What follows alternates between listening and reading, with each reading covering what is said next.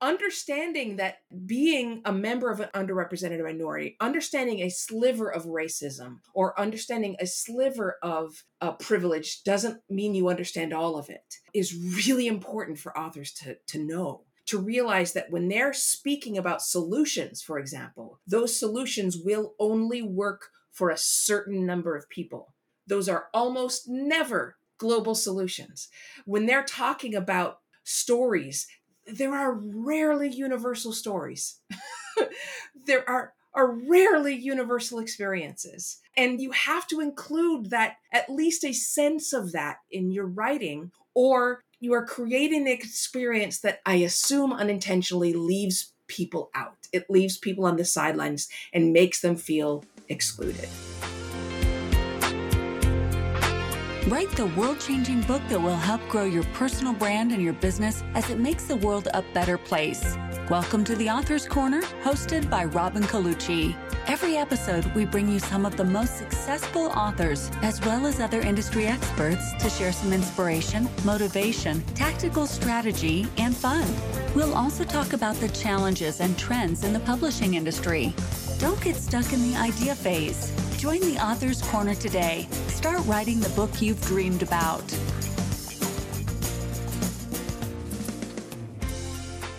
Hello and welcome to the Author's Corner. I'm your host, Robin Colucci, and today we're going to look at a very important piece of authorship that I believe is becoming more and more significant every day as we attempt to become a more inclusive, understanding, welcoming community for one another. When we're approaching the process of authorship and we are participating in the process of authorship, there are a lot of ways that we could inadvertently exclude readers from our audience who are people that we would really love to reach and love to include and love to welcome into our author fold. And it is with this in mind that I am thrilled to introduce to you Celeste Headlee. Now, Celeste is an internationally recognized journalist, radio host, professional speaker, and the author of multiple best selling books, including We Need to Talk How to Have Conversations That Matter, and Speaking of Race, Why Everyone Needs to Talk About Racism and How to Do It. Her newest project is a Scribd original called It Starts with Self Compassion. Celeste is also the president and CEO of Headway DEI, a nonprofit that works to bring racial justice and equality to journalism and media through targeted training and interventions. In her 20 year career in public radio, Celeste has been the executive producer of On Second Thought at Georgia Public Broadcasting and anchored programs including Here and Now, All Things Considered, and Weekend Edition on the National Public Radio. Celeste is a regular guest host on NPR and American Public Media, and in 2019, she received the Media Changemaker Award. So today, Celeste and I are going to explore some of the challenges and opportunities when we are communicating not only with other people, but also with ourselves. Enjoy.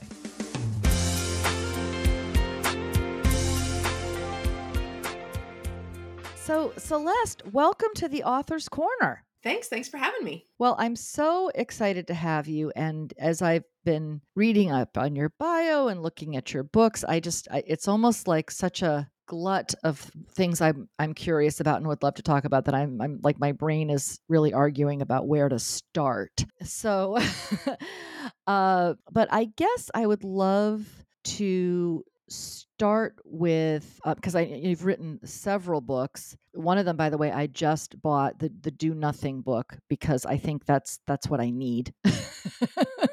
so, a lot of people need that, yeah. right? Actually, maybe we. I know that's certainly not your first book, but maybe we just start there. Like, uh, what precipitated that project for you? As uh, it was definitely a different direction than your your prior books. So yeah, the Do Nothing was not meant to be a book. It was just started out as a research project to to fix myself, um, mm. to solve my own problems, um, because I was overworked and I was doing all the things that society said would make me super happy and successful and fabulously blissful and they were doing the opposite of that so um, do nothing um, started out as just a way to figure out what was going wrong in my life and then as i was doing all of that all of my friends and colleagues said well hey when you get the answer to those questions could you tell me Ah, because right. um, i'm having those same problems and i realized oh maybe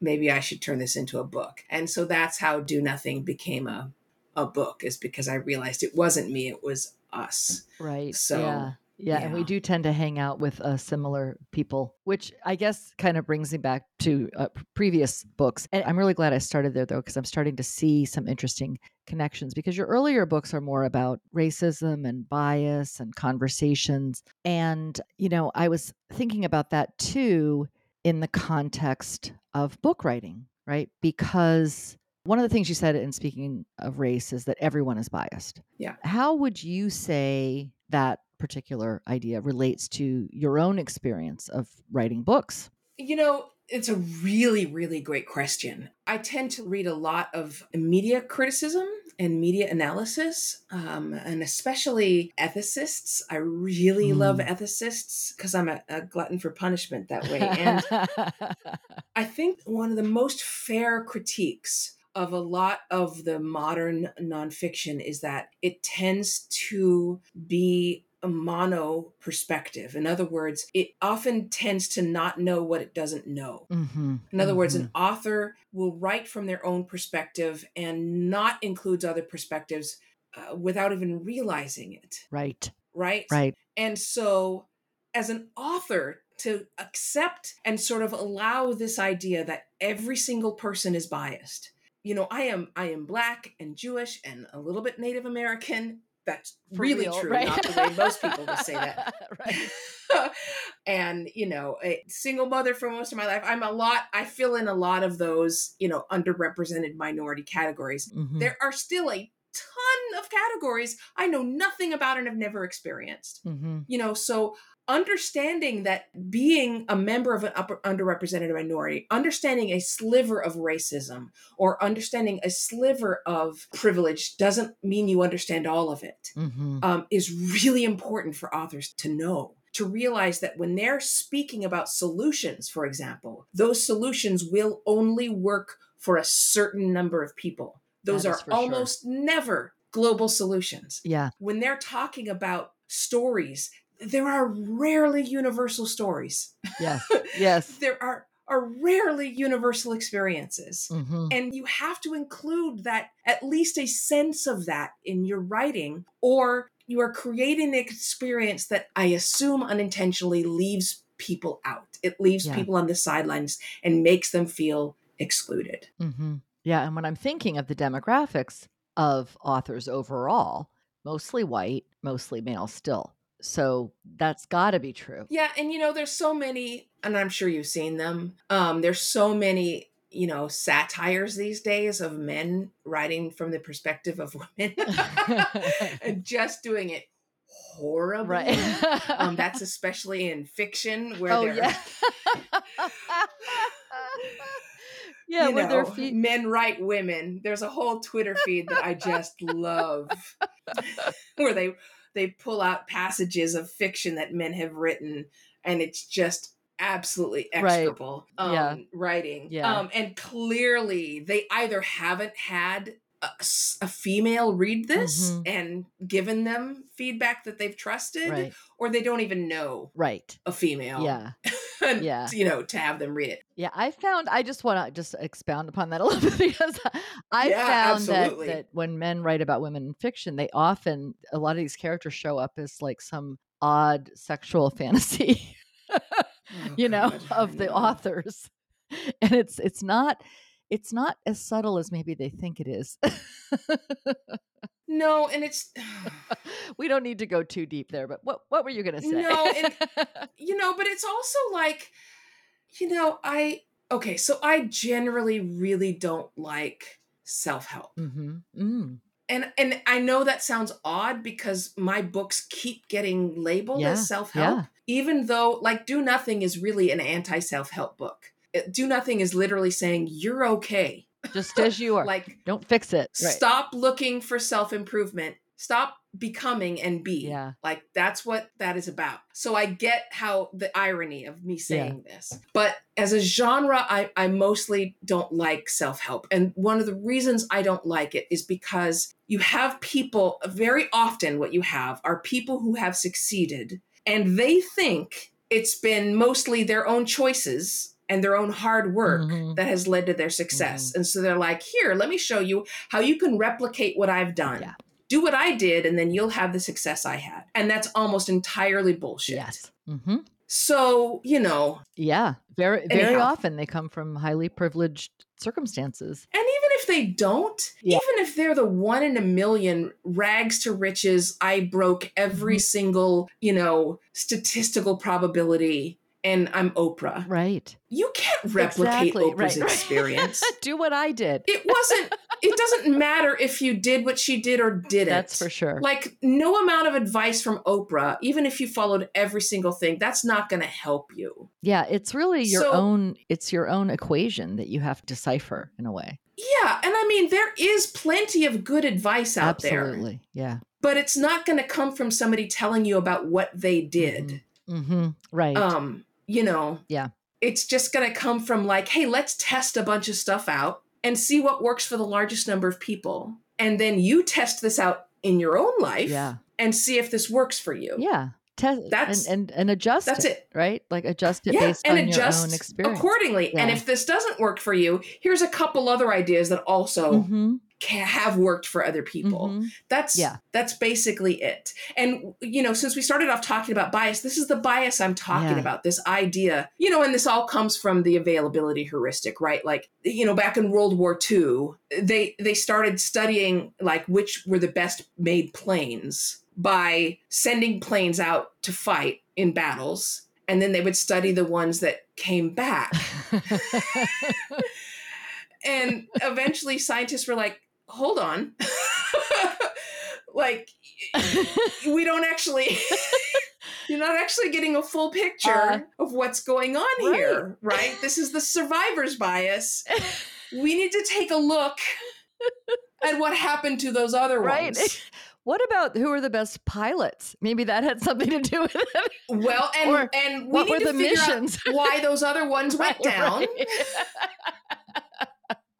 You know exactly and this is the sort of the same thing in, in self-help let's not Mm. look at the people that for some reason right. did great Brought the plane let's back, look right. at this other person who is also getting up at six in the morning Mm. and making their bed every morning and eating oatmeal and working super super hard and they're still below the poverty Right, line right. let's look at that person and see what's going on there too Brilliant. So this actually, I, I love that we've gone here because as I was checking out your business, I came across cultural context editing, which I am absolutely intrigued and uh, I'm thinking of this for. I'm thinking, should my authors be doing this? Because it seems to me like it would be smart. i could not recommend it Right. more so um, you're talking about headway Yes. which is so uh, yes i'm going to answer this about cultural context but just a, a quick Please, elevator please, pitch on yes, headway please. because it was a group of public radio journalists who back in 2020 amid all the black lives matter protests et cetera et cetera we began to meet because we were so frustrated over the fact that public radio and public media in general had invested tens of thousands if not millions possibly in DEI programs that had just never worked. Mm. They hadn't really significantly moved the needle or brought progress in our industry. And so we thought, okay, we're journalists. We know how to do investigative journalism. Let's do investigations and find out what is the best information on there and what actually does work Mhm. and find the best experts and assemble the best information we have. And so that's what we did. And we found out that, of course, as many of us now know, this traditional DEI training does not work in the least. Um, in fact, it often backfires and makes these problems. Yeah. So Headway is evidence based and science based. These are the things that work. And one of them is this idea of having somebody else Mm. look over Right. your stuff Go figure. so right so if if you're writing about a marginalized community, have a member of that community Yeah. look over Yeah. your writing Uh-huh. or your reporting and be ready to accept what they say rather than become Mhm. defensive. Understand that you are coming from a perspective of not a, really understanding Mm-hmm. That community fully and be open to the idea that you Yeah. may have missed that you have blind spots so that's what cultural context editing is is we have this whole directory of people who come from this this wide variety of different Mhm. experiences and they will Yeah. you know for an hourly fee read through and do and they do fantastic i mean they are all you know they're mission yeah. driven right like this is part of Absolutely. what they believe in and they do an incredibly thorough job and they write all these really i mean i've been so impressed by all the notes. I've learned so much by reading their notes that they put out to the side. Yeah explaining why and they won't they're not they're not always dictatorial about it. They'll say you know you might want to use this word because blah, blah, blah, blah, blah, blah, blah, and there'll be these long comments yeah, yeah. in Google Drive, you know? So, yeah, if writers want to use cultural context editing, I Yeah. totally recommend it because you might end up not being on that men write women Right. Twitter feed or any of these you know, other I'm things also satirizing. thinking, even if you're not necessarily writing about certain communities, thinking about your audience and who you might be writing to, and are you excluding entire populations of an audience because you're writing from your cultural perspective? Oh, it's such a great point. It's so true. Yeah, it's really true.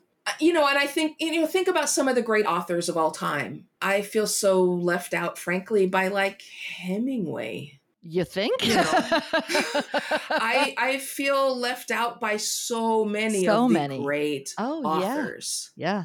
Mhm. Um, and you know, it's not that I can't enjoy the writing; it's that that's not for me. Mhm. They weren't Yeah. writing for me, and they didn't care if I liked it or not.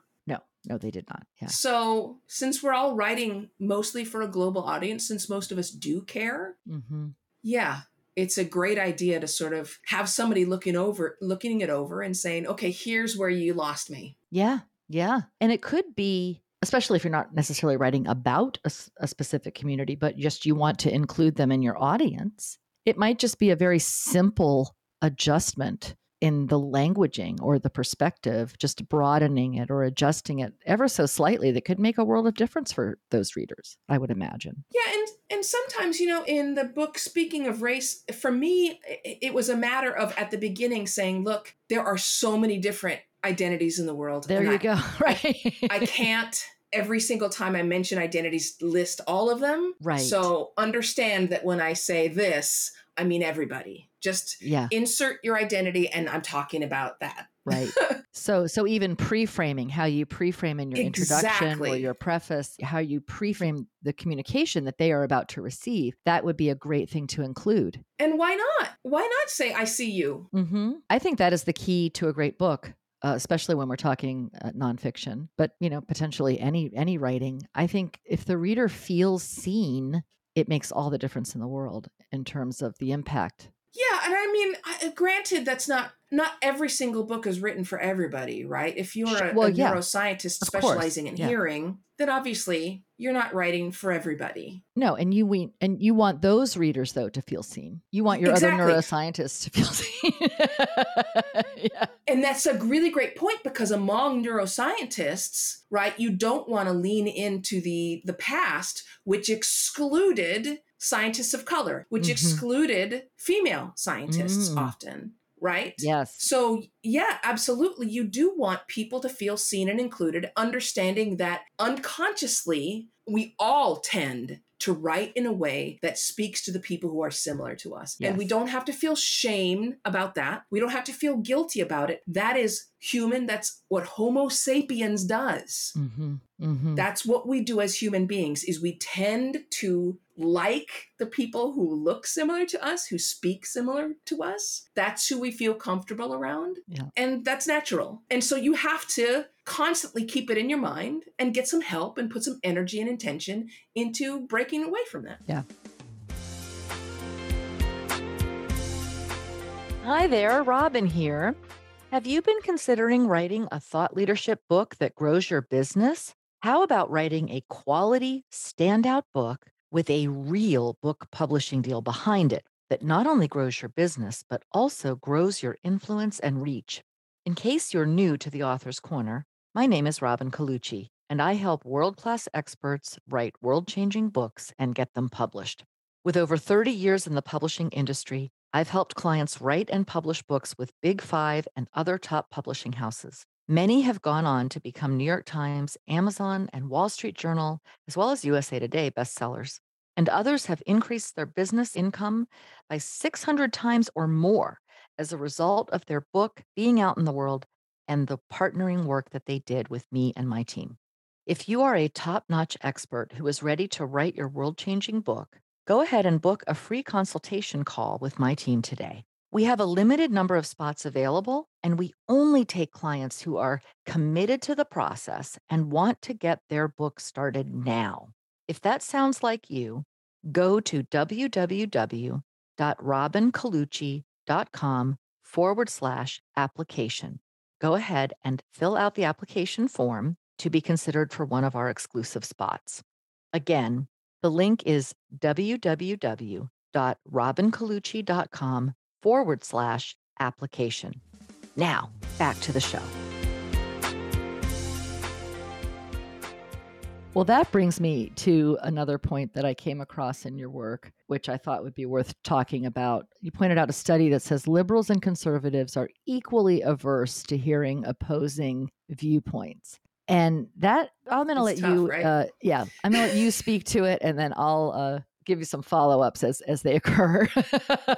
Yes, uh, this is tough for people to hear. mm-hmm. Um, it's tough because in our minds, um, we have become so tribal, and I mean that um, in the political sense. I don't mean that in any reference to in, indigenous cultures. We have become tribal to the extent that we basically have polarized everything. Mm. We believe if we see a MAGA hat, we know everything about that person that we need to know. Mm-hmm. Mm-hmm. And so, therefore, that person is closed off. In other words, to a certain extent, that's partly true, especially Mhm. about somebody who, say, say still supports Donald Trump. And I'm Mhm. only speaking as a journalist from an objective viewpoint. Right. Right. We're talking Mhm. about somebody who's been impeached twice and has accused of breaking some extremely serious federal laws. Yes, yes. Okay. If your support for that person has not even wavered, uh, Yeah. again, as a- an objective journalist, that's problematic. mm-hmm. But that's not what we're talking about here. Mhm. What we're talking when I say that, we're talking about how much you enjoy reading or being exposed to opposing viewpoints. Yeah. So let's say that you are somebody on the left and you support the access to abortion. Mm-hmm. What they're measuring here is your openness to reading people who want to limit access to abortion. Mm-hmm. You, the strength of people's antipathy. I absolutely support access to abortion. My antipathy, my hatred for reading the other side is as strong as their hatred for reading my side. mm-hmm. They're equal. Yeah. This isn't about our resistance to changing our minds, which is what people tend to equate this with. Do you know what I'm saying? Yes, yes. These are two different things. Mm. Mm-hmm. Mm-hmm. This is how much we are willing and open to even Hear it. listening to, Yeah. being exposed to someone Uh-huh. else's opinion. Yeah. And you've been in journalism for a while. Do you see this on the rise? Because I, you know, it seems that way from my point of view. Yeah, I mean, it's that's a difficult. Again, objectively speaking, scientifically speaking, it's it's difficult to objectively measure Right. that. Sure. But yes, anecdotally, I mean, I've been a journalist for well over twenty five years. Yeah. Um. Yeah. We. You're talking about confirmation bias. Uh-huh. Um, is confirmation bias on the rise? Has it been on the rise? It absolutely has been. And it I, I can't say in history, I can only say in my lifetime, you know, the anti-intellectualism, the pushback against things that we took for granted for a very long time. The fact that we seem to there are there are large swaths of the public which believe even pretty much every bit of objective fact is up for debate yeah. um, that don't accept that someone who has spent a lifetime studying something might know more about the subject than they do. Um, Yeah. it, and that, I, I mean, I don't even.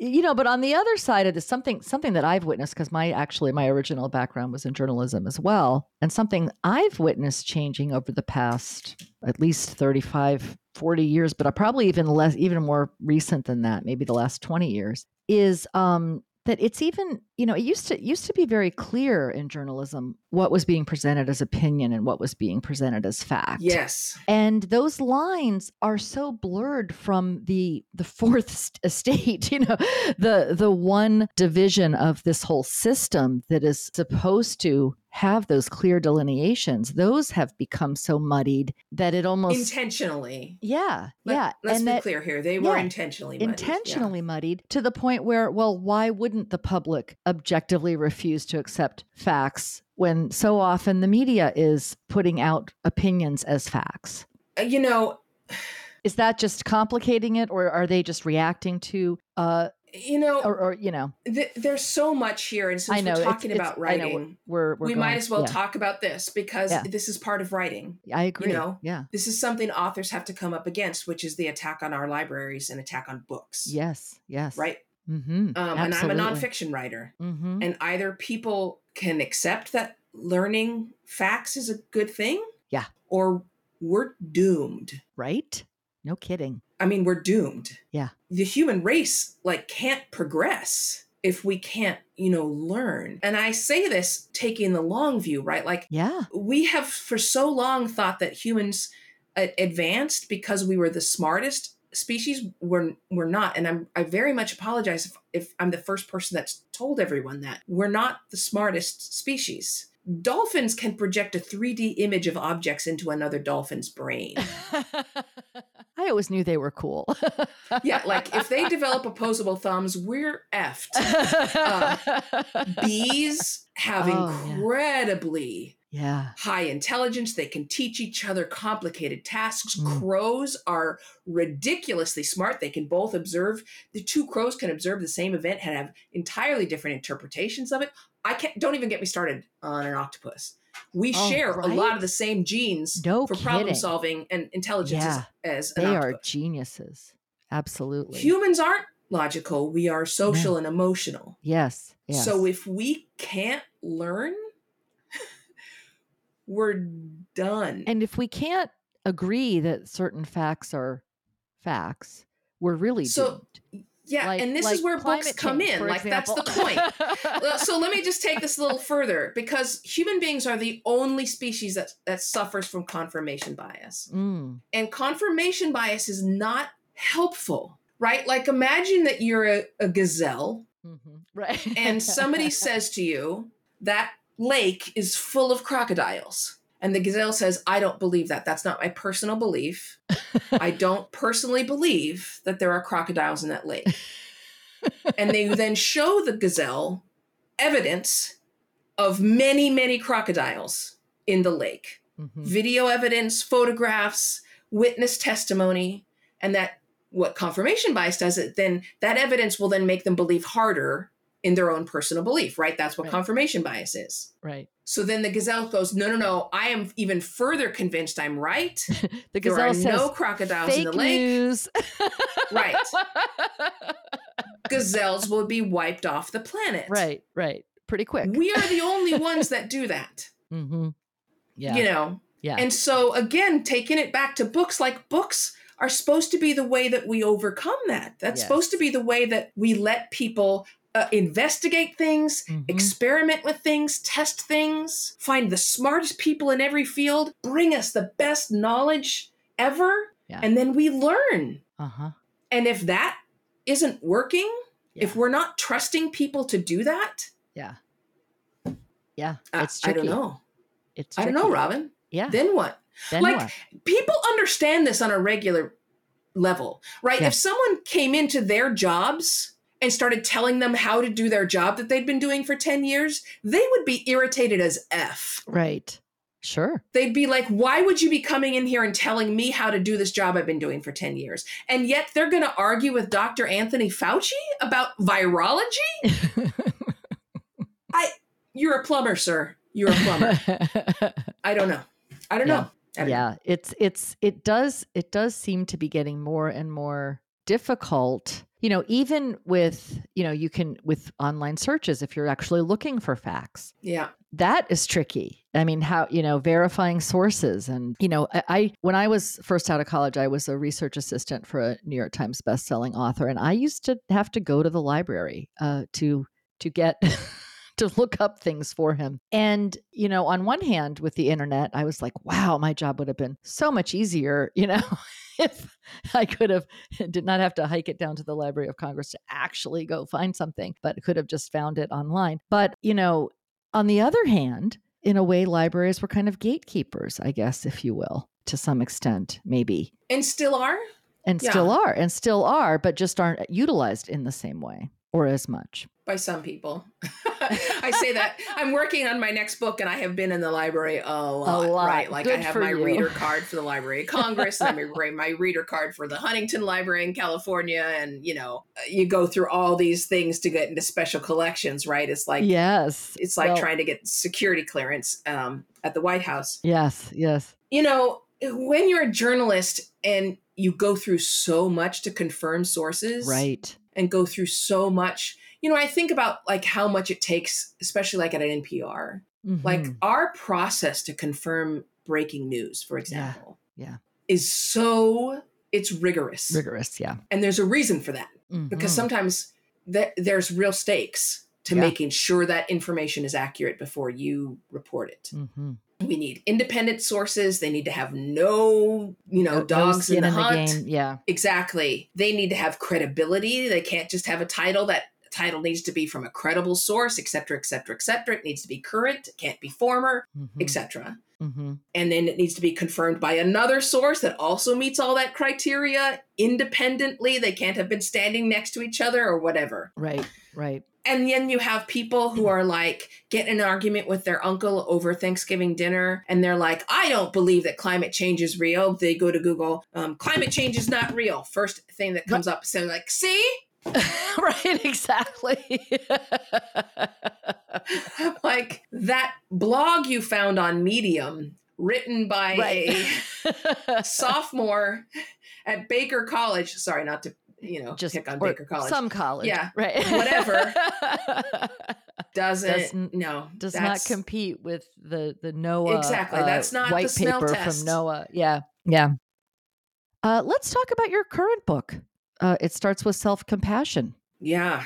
What uh, inspired you to write that? So actually, um, I started researching self compassion as I was writing the book. Speaking of race, Mm. because having conversations about race requires you to have some self compassion. um, and I say that because one of the things I talk about in that book, Speaking of Race, is that you're going to make mistakes. hmm You know, one of the biggest fears people have is they might make a mistake, they might say the wrong thing, right? And so, one of the things I say in that book is like, so let me get that out of the way right now. Yeah, you're gonna. hmm So, let me Yeah, just. Not I might, you're gonna. Yeah, it's gonna happen. Right. so, let's learn now what to do when that happens. Right. right. So, let's walk you through that. hmm when you make a mistake and say the wrong thing here's what you do and so i started doing research on on self-compassion which is very distinct from self-esteem extreme it's almost the opposite Mm, um mm, mm. very distinct from many other terms that we know like self uh, self-love uh, self-pity all of those other things self-compassion is it it's its own Mhm. extremely distinct quality. And self compassion is a quality that has been understood and taught for centuries in many Eastern cultures, Yeah, Yeah. but not in Western world at all. Mm. When we think about the uh, compassion in the Western world, we're almost always talking about compassion toward others. Right. What I discovered as I began to research self compassion was that the research into self compassion is pretty astonishing. Like when when you're doing research into neuroscience and behavioral science as I do, social psychology, those are my fields. The results are fairly muted. Right? We're always talking in in generalities. For most people, in general, most of the time. You know, that's Of course. that's the that's where you live Yeah. but self-compassion like i literally went on the hunt for all the studies proving its limitations Mm. its downsides i haven't found them yet right. I, i'm sure they exist because Everything has a downside. Everything. um, but there is no clinical research showing them I can imagine that. Yeah. um, it's pretty remarkable Yeah. how good self-compassion is for you and how relatively easily taught it is Mm. and self-taught hmm Um, and Mhm. that doesn't mean it's easy to practice. Right. Right. It just means you can learn it yourself. Yeah. So I was like, well, this is my bailiwick. Like this is what I do. This is the, this is where I live. Like here's this thing that is super practical, Uh-huh. um, can help you immediately, and I can teach it to you one, two, three. So that's where that came from, and, and it's a it's an ebook that I wrote for Scribd, but act- actually I I might end up expanding that out because it's just such a hmm it's a it's a fertile field and it's one that I think it touches on so much of the work that I do, all the conversational pieces, even do nothing in terms Mhm. of our work lives that yeah, it might end up being a larger project. Yeah. Brilliant. Wow. Well, I cannot believe how quickly this time has flown by and all the ground that we've covered has been so fascinating and wow. I've, I've really enjoyed this. So, I am going to toss to you my signature final question, which is Celeste, what have I not asked you that you would love to answer? Um, I would like to- you to ask me about process itself, like how I write. I would love you to answer that question, please. because I have so many friends, and you know, I do writers' meetups and stuff. I have so many friends that end up getting stuck, Mm-hmm.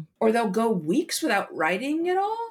So I don't know if this will help other people, but I just want to explain how that I've worked that out for myself. So the thing of it is, first of all, we I got to come from neuroscience because that's what I do. The, the fact of the matter is, is that all of us only have about maybe four, possibly up to five hours of real focus every day. That's it. That's all you get. Mm-hmm. And so you have to be intentional about how you're going to use that four hours of focus. And that's not you, that's everybody. Charles Mhm. Darwin only had like four hours of focused work, right. right? So figure out, I mean, you can do, there's other stuff you can do. You know, most email doesn't take focused work. Mhm. Um, your dishes don't take focused work. So your writing does. right. So you got to f- be intentional that you're A, choosing the best time of day Yes. Um, setting yourself up for success with that focused work, Mhm. making sure you're hydrated. But another thing is find the environment for yourself. Mhm. Like I found, I set up a little desk for myself, a little writing desk for myself where there is no computer that has tabs open that are going to distract me. Mm. Mm-hmm. It has little, because I was a nerdy kid and the, the library carrels were really oh, yeah. comfortable to me. yeah. Yeah. I yeah. created a desk that kind of replicates it a little. Nice. And so when I sit at it, it creates that feeling for me. Yeah. Um, but find one for yourself that Mhm. makes you feel focused and relaxed, but not distracted. Right. Without your phone sitting on your desk, because we know that even the sight of your phone distracts your brain and makes it feel like it's trying to multitask. Mm-hmm. And turn off all the notifications when I am trying to write. I have an actual landline phone, and I got this little device that connects to my phone, my cell phone through Bluetooth, so that if a phone call comes in, it rings on the landline phone, and I have to Oh. get up from my desk and pick up the phone. Ah. Yeah. And I have an hourglass timer, and I'm like, okay, I need to do at least an hour of writing. Flip the hourglass timer, and I sit down and I write. Yeah. And you need to find a special place. This isn't the Mhm. place where you do all your other stuff. Mm-hmm. This is the place where you write. Yeah. It's just like when you sit down, when you're having trouble sleeping, the doctor will tell you that you do nothing else in bed. You don't look at your phone in bed. Right. You don't look at your laptop, nothing. You need to train your brain that the bed is for sleeping. right. You need to find a place where you can train your brain that that's where you focus Mhm. and you write. yeah. I'm thinking s- of uh, Emily Dickinson's desk, little her little writing table by the window. Yeah, it doesn't matter how big it is. Yeah. Yeah. Just set up your writing desk Mm-hmm. and keep it sacrosanct Yeah. because that's the kind of respect you need. You know, my grandfather's a famous composer and he every single day he had a little music room with his piano in it and his he had a music typewriter. Every day he would get up and he would get dressed in a three-piece suit with wingtips and a vest Wow. and he would go into his room and close the door and write his music. And when he couldn't write anymore, he would leave. wow. And I want all of us who are creatives Yes. to have that kind of respect yeah. for the work. Give show it respect, and it will return that respect. Right. It'll respect you back. Yeah. Yeah. Take care of it. It will take care of you. Precisely. Brilliant. Wow. Well, on that thought, uh, Celeste, just thank you for being here and taking care of us and uh, and sharing all this wonderful wisdom on the Author's Corner. My pleasure. Thanks for having me.